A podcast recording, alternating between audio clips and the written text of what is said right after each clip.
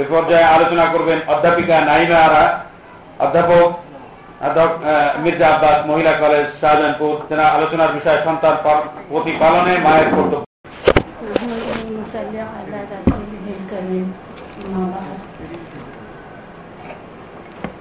আজকের অনুষ্ঠানে সম্মানিত বক্তাবৃন্দ এবং উপস্থিত মা বোনেরা আসসালামু আলাইকুম রহমতুল্লাহ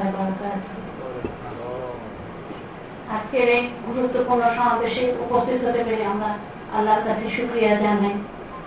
আল্লাহ আমাদের বক্তবৃন্দ বলে দিলেন, এটা আমাদের সৌভাগ্য যে আজকে আমরা এখানে উপস্থিত হতে পেরেছি। কাজে আমরা মেয়েরা সবাই করি, শুক্র আলহামদুলিল্লাহ। আল্লাহ আমাদের এমন একটা সমাবেশে আসার সুযোগ করে দিয়েছে।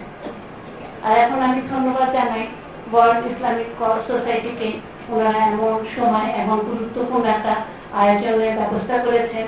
এরকম আয়োজন এখন সময়ের দাবি। এবং আমাদের বক্তাদের থেকে আমরা শুনলাম যে আমরা মহিলারা পড়ছি এবং এটা যে কত সত্য, প্রতি পদে আমরা সেটা দেখছি এবং অনুভব করছি। আর আমি যখন একজন শিক্ষক হিসাবে বিভিন্ন জায়গায় পড়াচ্ছি, আমি দেখতে পাচ্ছি আমাদের মেয়েদের মধ্যে খুব হীনমন্যতা এবং ওরা কথায় কথায় বলে আমাদের কেন জন্ম হলো। এবং তারা নিজেকে খুব সম্মানিত মনে করে না। তার একটাই কারণ, তারা কোরআন, হাদিস জানে না।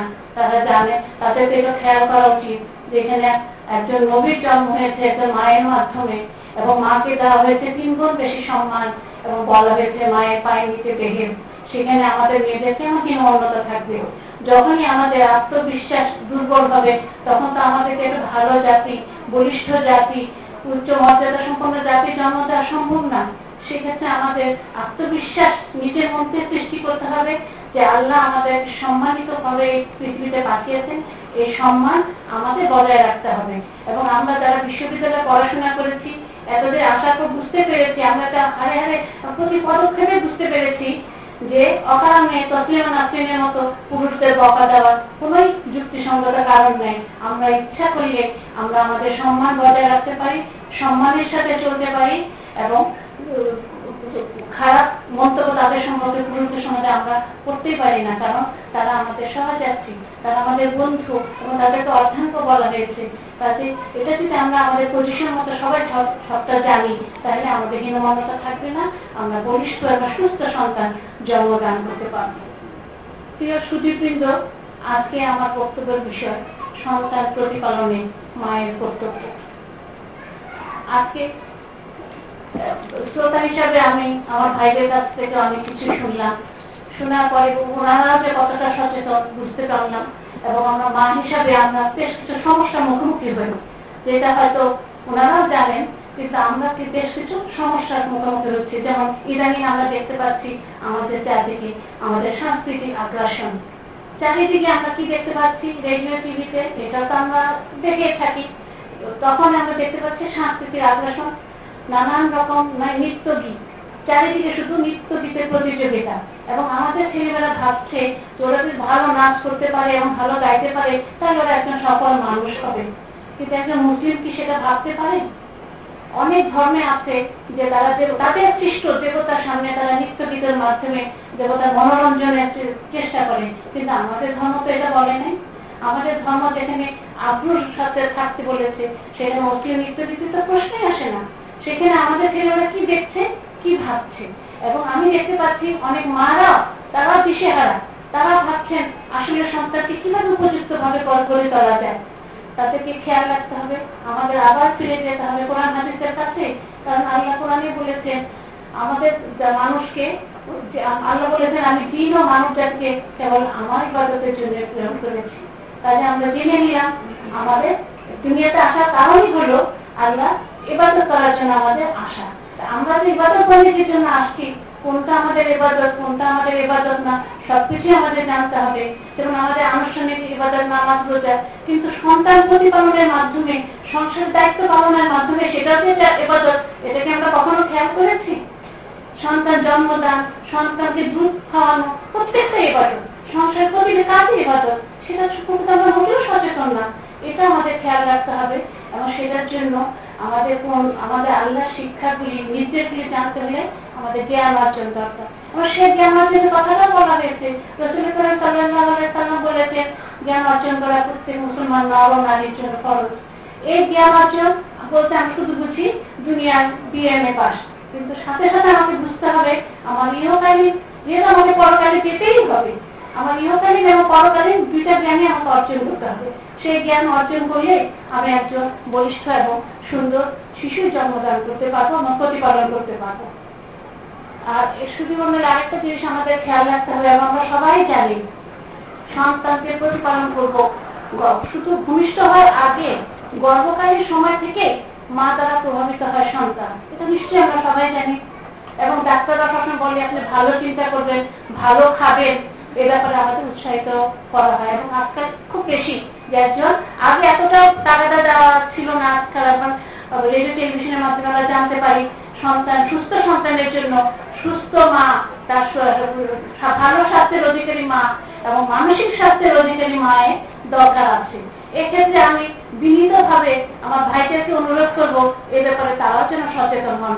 কারণ মায়ের খাবার, ভালো খাবার সরবরাহ মাকে মানসিক দিক থেকে সুস্থ রাখার প্রধান দায়িত্ব হলো আমাদের পরিবারের কর্তা ব্যক্তি। তাদের এ ব্যাপারে তাকেও সচেতন হতে হবে। কারণ আমাদের মাঝের মধ্যে নিজের প্রতি একটু উন্নাসিকতার অবহেলার ভাবটাই বেশি। আমরা অনেকে মারা আমরা কি মনে করি? যা খাবার তৈরি হবে, প্রথম খাবে বাবা, সন্তান খাবে, আমরা তেমন কিছুই খাব না। এ ব্যাপারে আমাদের মাদেরও সচেতন হতে হবে। কারণ আমি একজন মা, আমি আসলে সংসারের জন্য অপরিহার্য। এবং সেটা কেউ স্বীকার করুক আর নাই করুক, আমি মা, আমি অপর অপরিহার্য আমাকে ছাড়া একটা মা, একটা মানুষের জীবন একেবারে অন্ধকারচ্ছন্ন হয়ে যায়। তাহলে এক্ষেত্রে আমাকে মনে রাখতে হবে, আমি বাবারা হয়তো অনেক সময় খেয়াল করতে পারেন না, ওনারা ব্যস্ত থাকেন এবং ওনারা অফিসে চাকরি করেন অনেক সময় বাসায় এসে মায়ের মানসিক স্বাস্থ্য দরকার, মায়ের যে আনন্দের দরকার ক্ষেত্রে ওনারা অনেক সময় খেয়াল করতে পারেন না। সেটা আমাদেরকে মেনে নিতেই হবে।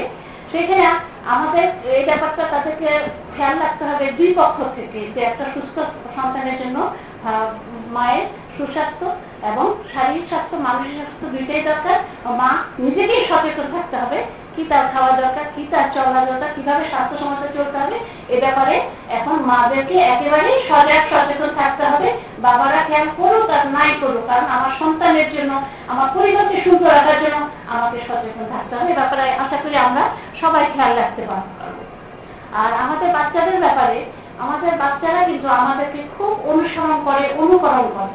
পাঁচ মাস বয়স থেকে ও বুঝতে শিখে মায়ের কথা কি বলতে চায়, বাবা কি বলতে ওরা অনেক কথা ফলো করতে পারে। আর দুই বছর বয়স থেকে তো ওরা কথা বলতেই পারে। আর ওরা যখন কথা বলে, ওদের সাথে আমরা শুদ্ধ উচ্চারণে কথা বলব, কারণ ওদেরকে আমরা সুষ্ঠু, সুন্দর নাগরিক হিসাবে গড়ে তুলবো। এবং অনেক মা, ছোট বাচ্চা হোক, বড় হোক, অনেক সময় ভালো ব্যবহার করেন না। যদি আমি ভাইদের সামনে এটা বলছি, এটা আমি খেয়াল করেছি। এটা ব্যাপারে আমাদের খেয়াল করতে হবে। আমাদের মনে করতে করে কি আমার বাচ্চা আমি মারি কাটি যা ইচ্ছা। কিন্তু এটা হতে পারে না। আপনারা জানেন, বিদেশে মা, বাবা, মা, ওরা যদি ছেলে মেয়েদেরকে অত্যাচার করে, তাদেরকে পুলিশ এসে ধরে নিয়ে যায়। কিন্তু আমরা তো সেটা করব আমাদের পুলিশের দরকার নাই। আমাদের কোরআন হাদিস থেকে তো আমরা জানি, বড়দেরকে শ্রদ্ধা, ছোটদেরকে ভালোবাসা এবং আমাদের সন্তানদের সাথে যদি আমি ভালো ব্যবহার না করি, ও কীভাবে ভালো ব্যবহার শিখবে? কাজে ওর সাথে আমাদের ভালো ব্যবহার করতে হবে, ওর শিক্ষার ব্যাপারে আমাদের সচেতন হতে হবে। আমরা বাংলা মিডিয়াম ইংলিশ মিডিয়াম মাদ্রাসা যেখানেই পড়ি পড়াই পড়ার সাথে সাথে আমাদের চর্চা করতে হবে। বাসায় খেতে বসলে বিসমিল্লা বলে খেতে বসো, কেউ আসলে সালাম দাও, এভাবে ওদেরকে আমাদের সচেতন করিয়ে দিতে হবে। আর শিক্ষার ব্যাপারে আমরা অনেক সময় শুধু ছেলেদের কথাই বলব না, মেয়েরাও মনে করি ছেলেটাকে উচ্চ শিক্ষিত বানাবো, মেয়েরা তো পড়ার দরকার নেই।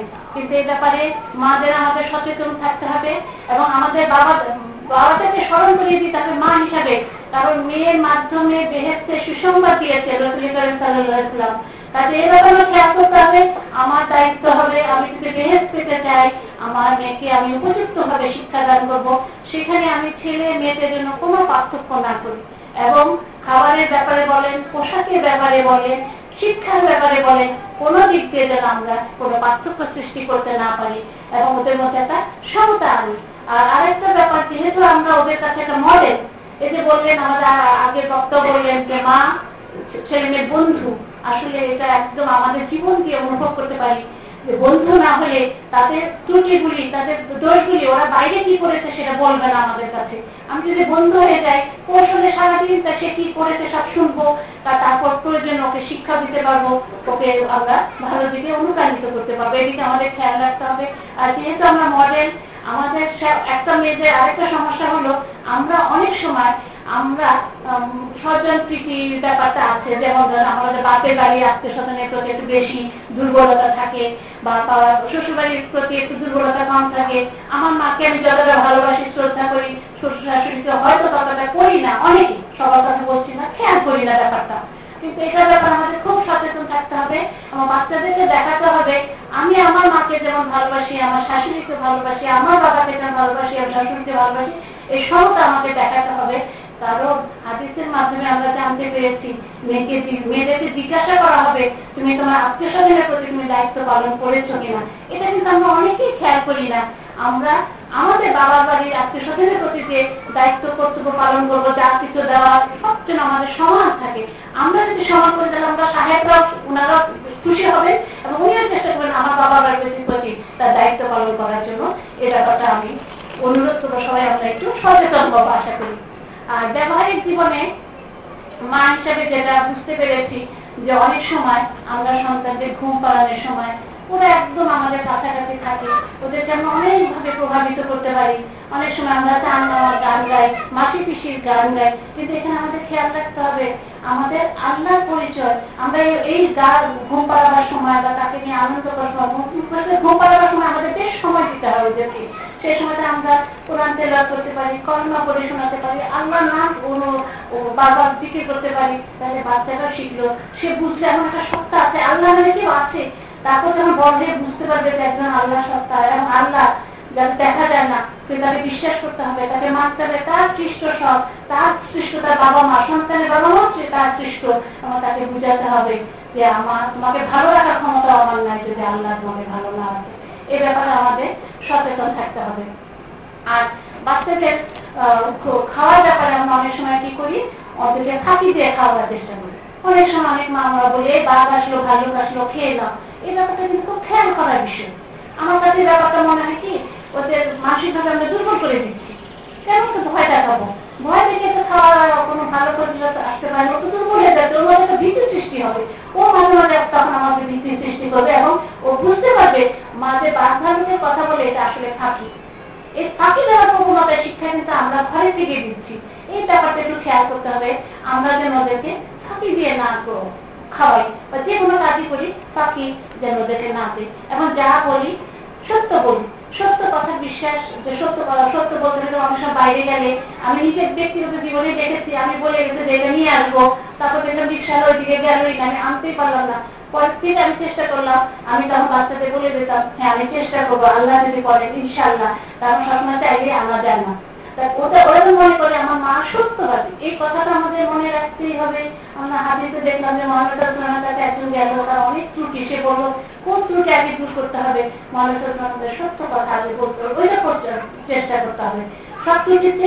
মিথ্যা বলা ত্রুটিটা দূর করে সত্য প্রচলন। এবং আমরা সব সময় এটা বাচ্চারা বুঝে যে আমার মা মিথ্যা কথা বলে না। এবং তারা এই শিক্ষাটা গ্রহণ করবে। এবং দুষ্টমি করে মিথ্যা না। এই শিক্ষাটা আমাদের, বাচ্চাদের মধ্যে দিতে হবে। আর সত্য বলার জন্য মাঝে মাঝে তাদেরকে পুরস্কৃত করা যায়। ওরা বুঝবে যে সত্য কথা বলার পরেও আম্মা আমাকে মানলো আমি ওকে বলে ওকে বুঝিয়ে দিতে হবে যে তুমি আজকে সত্য কথা বলেছ, সেই জন্য তোমার সেই পুরস্কার। এটা ব্যাপারে আমাদের খেয়াল রাখতে হবে। আর মানে আমাদের অনেক বাচ্চা মানসিক দিকে সবাই সুস্থ থাকে না বা সবাই একরকম মেধা সম্পন্ন হয় না। যেসব দুর্বল বাচ্চা আছে, ওদেরকে নিয়ে আমরা হাসাহাসি করে অনেক সময় এটা আমাদের খেয়াল রাখতে হবে। আমরা যেন ওদের কোনো ব্যাপারে আত্মবিশ্বাস ওদের নষ্ট না হয়ে যায় এবং অনেক সময় আমরা মারা বলি, তুমি নামাজ পড়ো না ঠিক মতো পড়ো না। খালি না না। ওরা মানে ওরা বুঝতে পারে যে ওরা আমাদের খুশি করতে পারে না। এটা কথা আমাদের খেয়াল রাখতে হবে। না না খাওয়া কথা বলতে হবে। ওদের বলতে হবে যা করেছ আরও করলে আরও ভালো হতো। তুমি নামাজটা আরও রেগুলার করলে আরও ভালো হতো। হাওয়াজের কথা বললে ও উৎসাহিত হবে। কারণ নামাজের কথা বললে ওদের মধ্যে হতাশা। ওরা প্রায় বলে, আমার ছাত্রছাত্রীরা বলে আমাকে তো খুশি করা যায় না। কিন্তু মাঝে মাঝে থেকে দেখাতে হবে যে তুমি ভালো কাজটা করেছ, আমরা খুশি হয়েছি। আমরা খুশি হওয়ার পক্ষে বড় কথা তুমি আল্লাহর পথে কাজ করেছ, আল্লাহ খুশি হয়েছে। এ ব্যাপারে ওকে উৎসাহ দিতে হবে। আর এখন আরেকটা একেবারে পারিবারিক কথা, যেটা অনেক সময় আমাদের সাহেবের স্বামী অনেক সময় অনেক ব্যাপারে বিরোধ হতে পারে।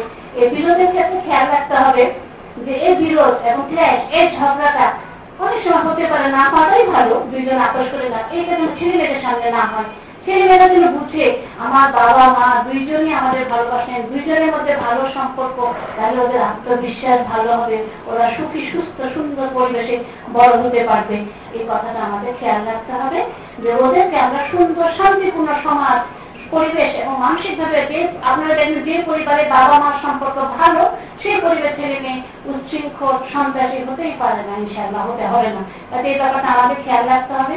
তবে এই যে আদরের সন্তানের নিয়ামত, আল্লাহর এই নিয়ামতের বাচ্চারা, এদের কারণে অনেক সময় আমরা, অনেক সময় পথভ্রষ্ট হয়ে যায় মুনাফিদিনে বলা হয়েছে, আল্লাহ তালা বলছেন, হে লোকেরা, যারা ইমান এনেছো, তোমাদের ধন সম্পদ সন্তান সন্ততি যেন তোমাদের কাফের করে না হবে এই কথাটা অনেক সময় সত্য। যেমন আমরা মায়েরা অনেক সময় ঠিক কথা নামাজি করি না। বাচ্চার কাপড় নষ্ট হয়ে গেছে।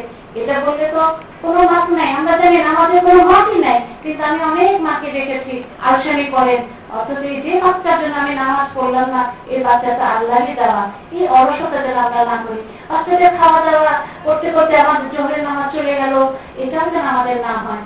এবং অনেক বাবারা ছেলে মেয়েদের খুশির জন্য বিপদগামী হন, অন্যায় পথে পয়সা ইনকাম করেন আমরা জানা উচিত যে এইসব পয়সার কোনো বরকত নাই। তাতে এই ব্যাপারে আমাদের সবার সচেতন হতে হবে, আমাদের জানা, বলার শেষ নেই, অনেক কিছু শিক্ষা আছে, আশা করি আমরা কোরআন, হাদিস নিজেরা যদি পড়ি এবং এই অনুষ্ঠানের মাধ্যমে আশা করি আমরা আরও উৎসাহিত হব। আল্লাহ আমাদের সেই তৌফিক দেন, আমরা যেন আমরা সুন্দর এবং যে ভালো মা হতে পারি, আল্লাহ সাহায্য আমরা চাই এবং যারা উদ্যোক্তা এরকম একটা আয়োজন করেছেন, তারা যেন আরও সুন্দরভাবে প্রচারের ব্যবস্থা করেন। আল্লাহ সেই তৌফিক দান করুক। ওয়াফেরা দাওয়ান আলহামদুলিল্লাহ সবাইকে ধন্যবাদ।